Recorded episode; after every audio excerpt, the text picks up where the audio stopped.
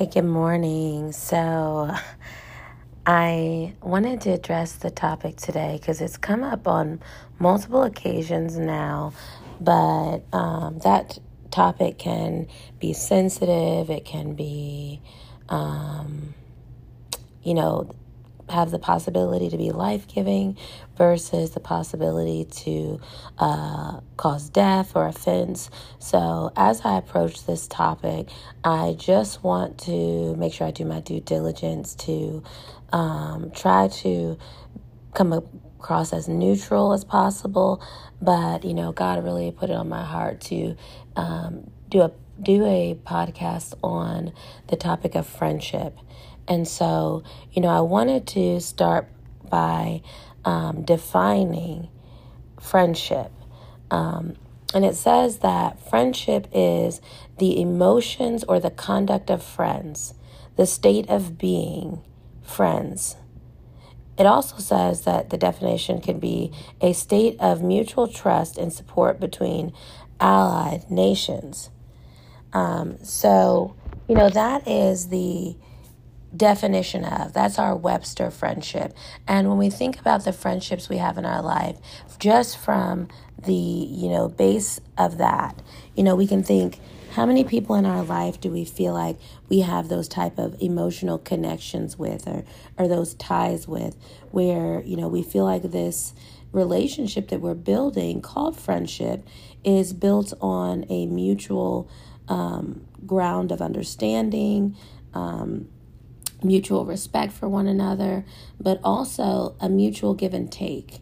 And, you know, before we get into what the word says about friendship, just from the foundation of friendship, you know, it's thinking about what does that look like in our life um, because we do know in the word that it talks about iron sharpening iron and you know i want to get that scripture that says you know when we fall down what is what does a friendship look like in our life? So as you know i'm getting getting that pulled up i think about my own life and i think about you know how god created me.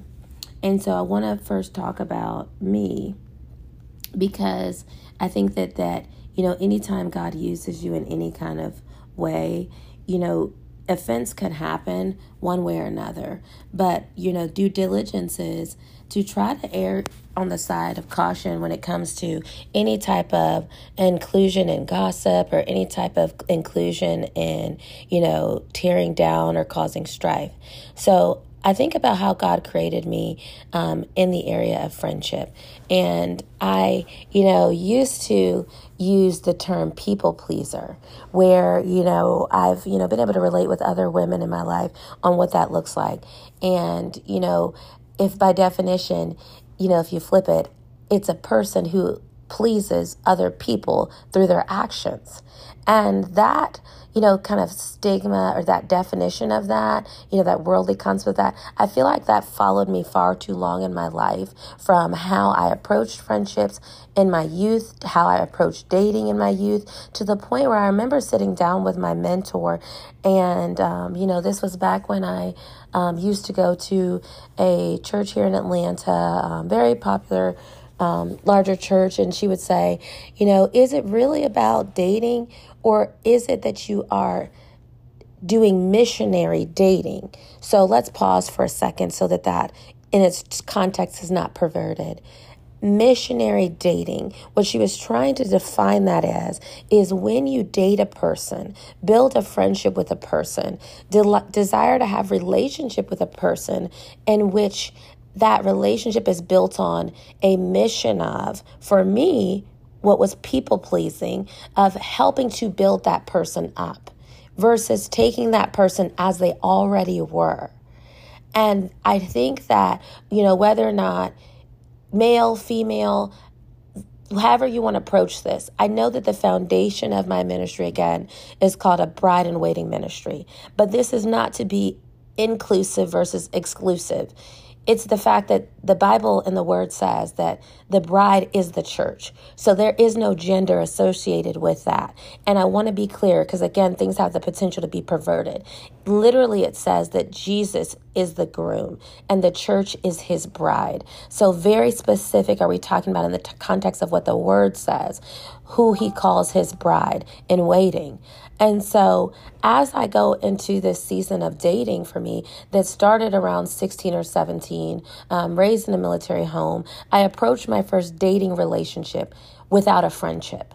And I think that continued to define how I went into a relationship. So, you know, you meet a person, you don't really know the person, you know of a person, and you know, I know it may not just be me, maybe you can relate where it's like, oh, that person is nice or that person looks good, and you know, I mean, we're 16, so not that many levels of expectation.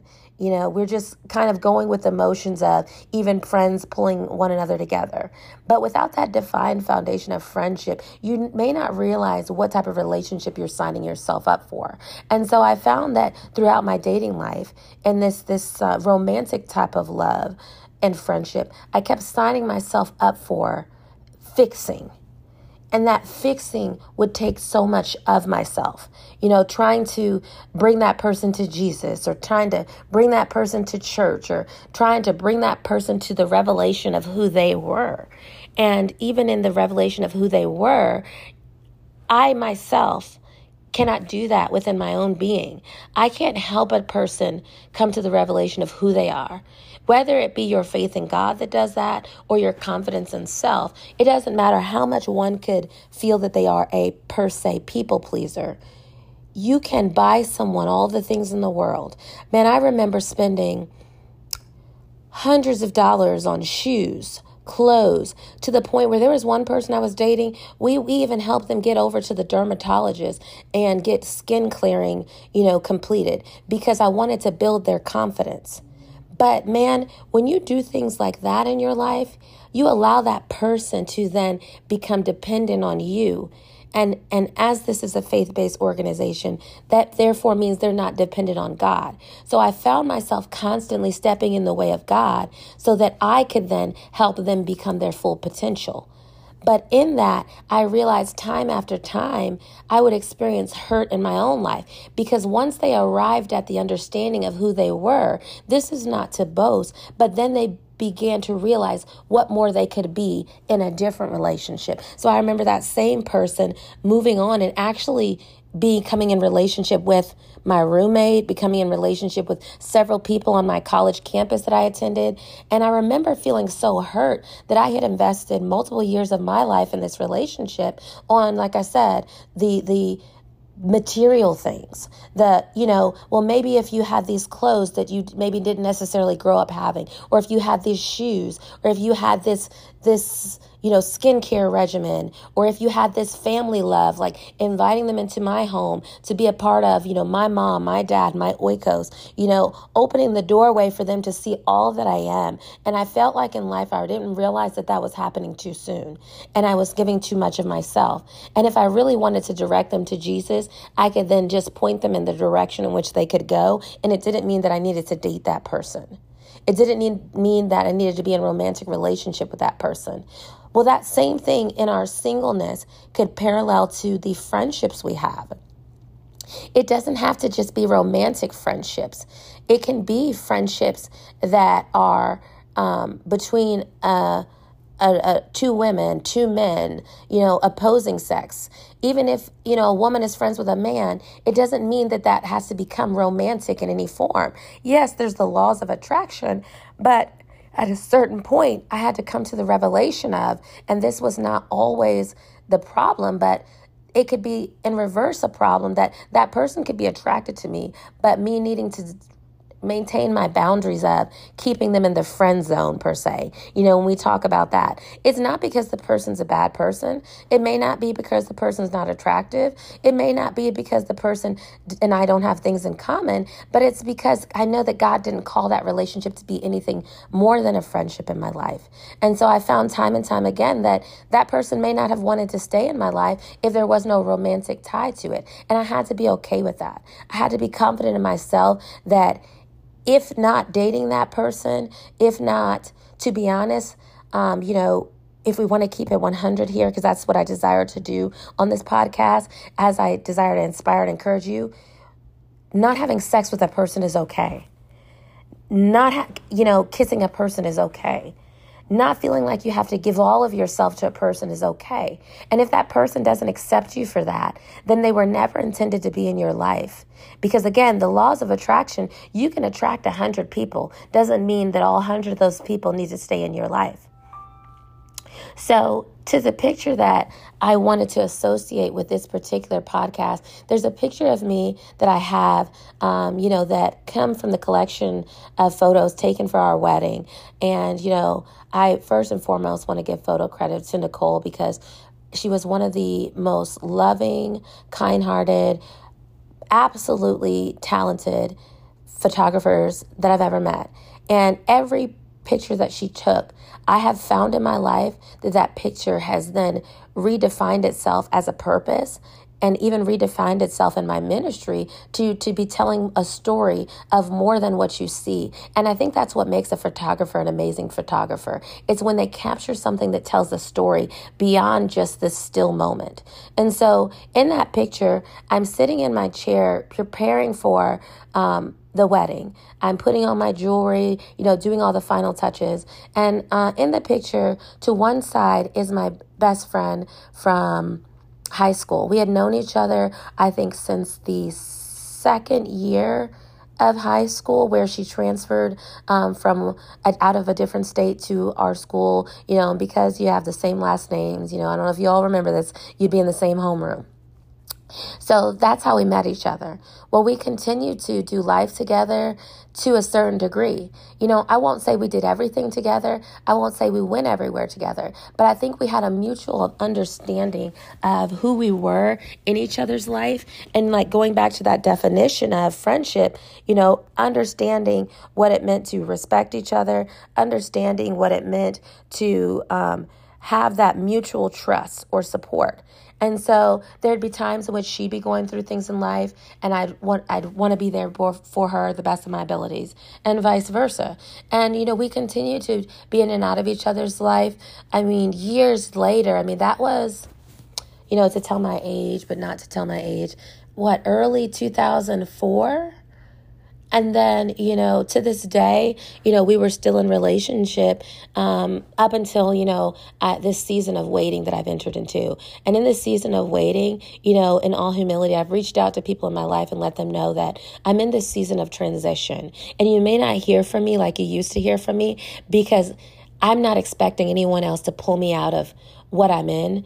I'm not expecting anyone else to help me come to the revelation of who I am.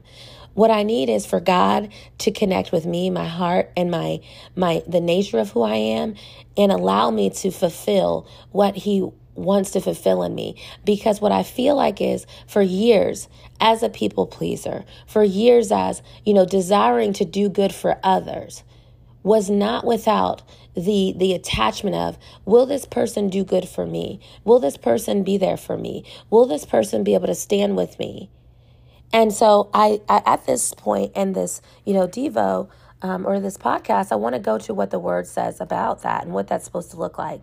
It says, um, as far as friendship goes, John 15, 12 and 15. My command is this love each other as I have loved you. Greater love has no one than this, than to lay down one's life for one's friend. You are my friend if you do what I command. And this is, you know, obviously in respects to Jesus. You know, he's not saying like you go around telling people, if you do what I say, if you do what I want you to do, then wonderful. Then that's how you can be my friend. But the the concept here is, you know, to love one another. You know, what greater love does one have than to lay down one's life? And when we talk about laying down our life, we talk about humility. We talk about, you know, putting things above my own needs, putting things above my own expectations, putting things above doing things with the thought of, I'm doing this because I'm hoping to receive something from you.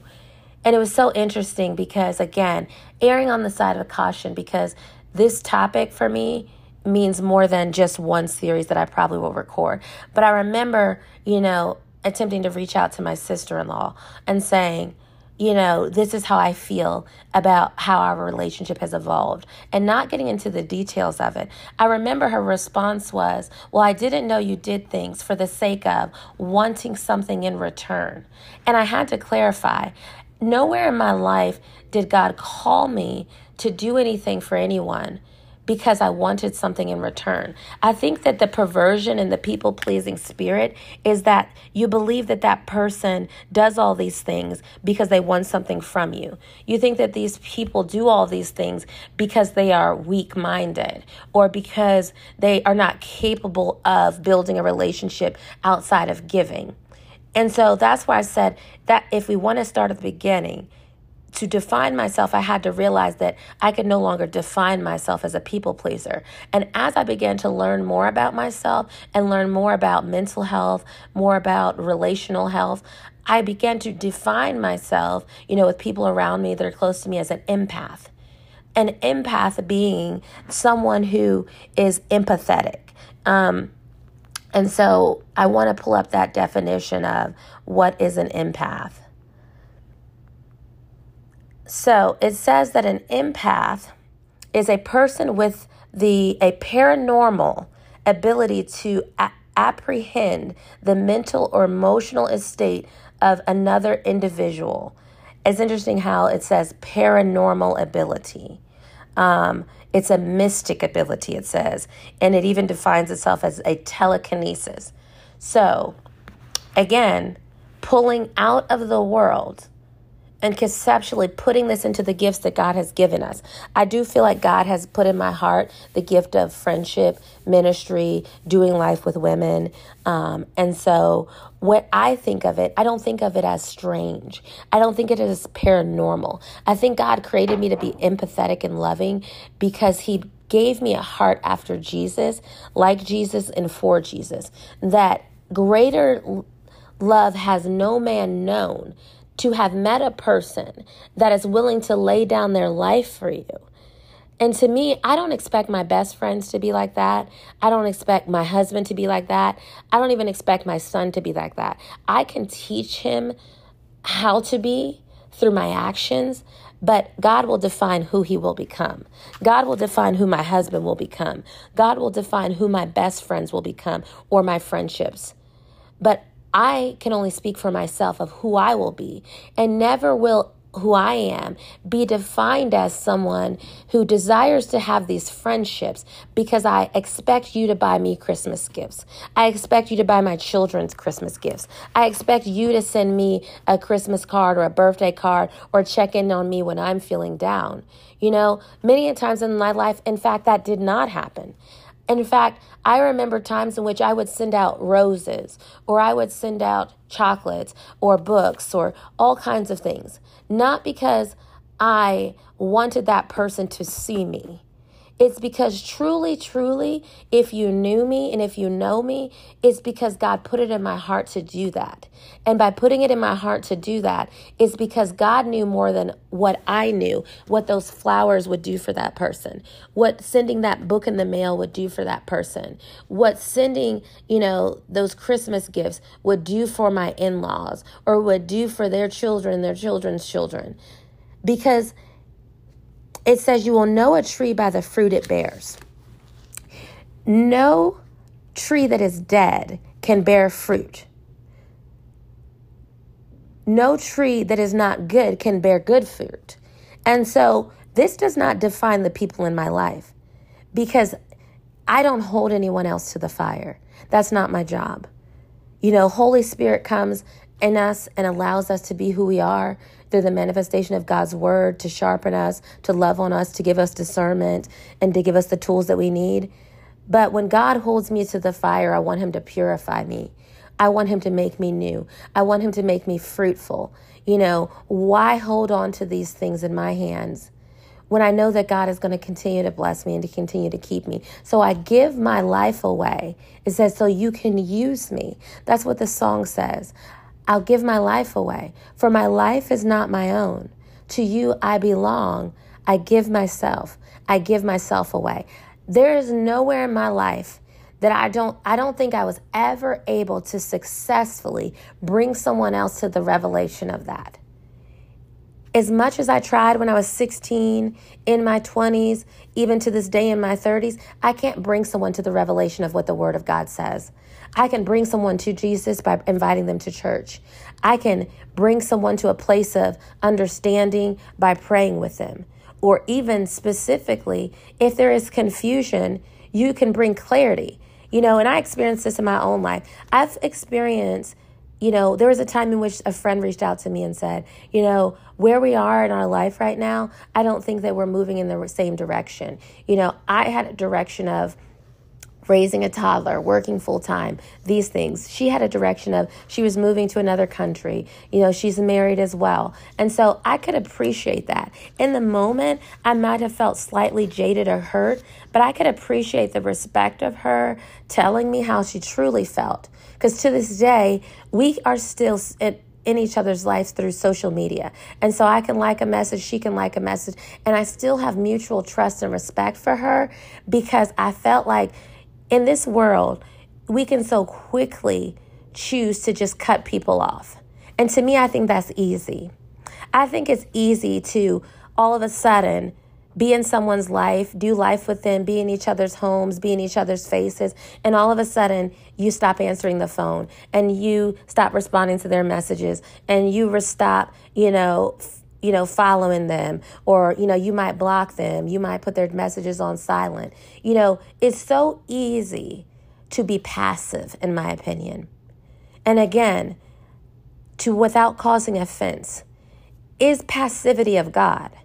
Does God want us to show up in someone's life and then move out of their life and completely just push them to the wayside and keep it moving? That's a question you have to ask yourself. That's not a question that I'm here to even answer.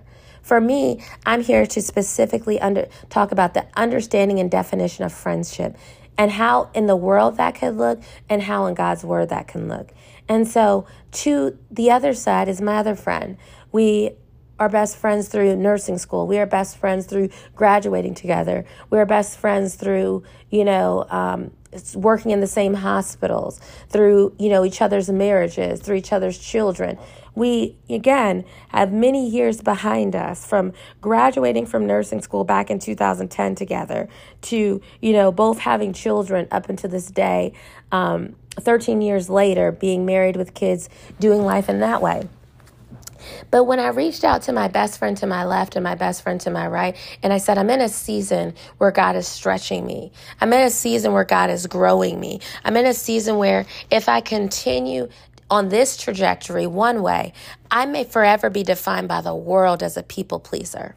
And that's not how I want to see myself. I know that I have more potential and more growth and more maturity than that. So if I move to this other direction and accept God for all that he is and accept my purpose for all that I am, and if I stop burying my treasure and if I stop burying my gifts and I stop burying my voice and I stop worrying about what people think of me and what people think of what I'm saying and what people think of what I'm doing and what people think of even what I can do for them and begin to live my life for what I can do to for Jesus where it says that I can lay down my life so that He can then be lifted up, then I can move into a place and position where I can be a better friend for both of my best friends. I can be a better friend for them no matter where they are in their circumstances or situations. But where I was at as I transitioned into this season, I could not be that for them. And from the run friend who allowed me to understand humility and that I couldn't be what she needed me to be, in that season and she was okay with letting me know that, I realized that for myself, I had attached myself to so many different people, so many different relationships through, you know, a friend of a friend, a friend of a coworker, a friend of a spouse, you know, um, a friend through church, a friend through a gathering.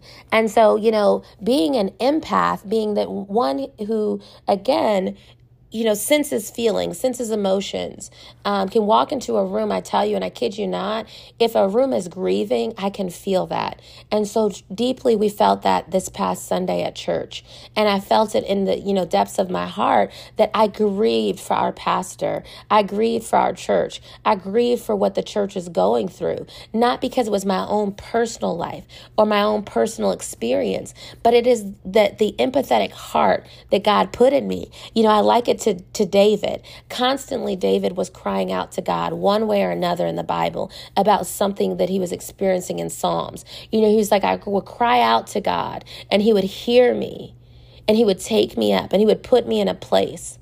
You know, he would prepare a table for me in the presence of my enemies. All these things that David would describe would have to happen as he grew deeper in God and less in the world. And so, as God deepens my heart for him, I have to, had to take my heart pieces back so that God could put them together. And there are going to be many people in my life that don't understand that. They don't understand why they received that text message. They don't understand why, you know, they haven't heard from me since my transition. They don't understand how, you know, even, you know, I love both of my best friends equally and wholly because they have been there th- through everything that I've been through. And then I even have my new friends, you know, my my community that I'm still doing life with, that, you know, we have been doing life together since pre-pandemic. But it's like the way in which that friendship was built is what God I need God to rebuild. And so it's like sometimes in life God has to tear things down in our life so that they can be built back up.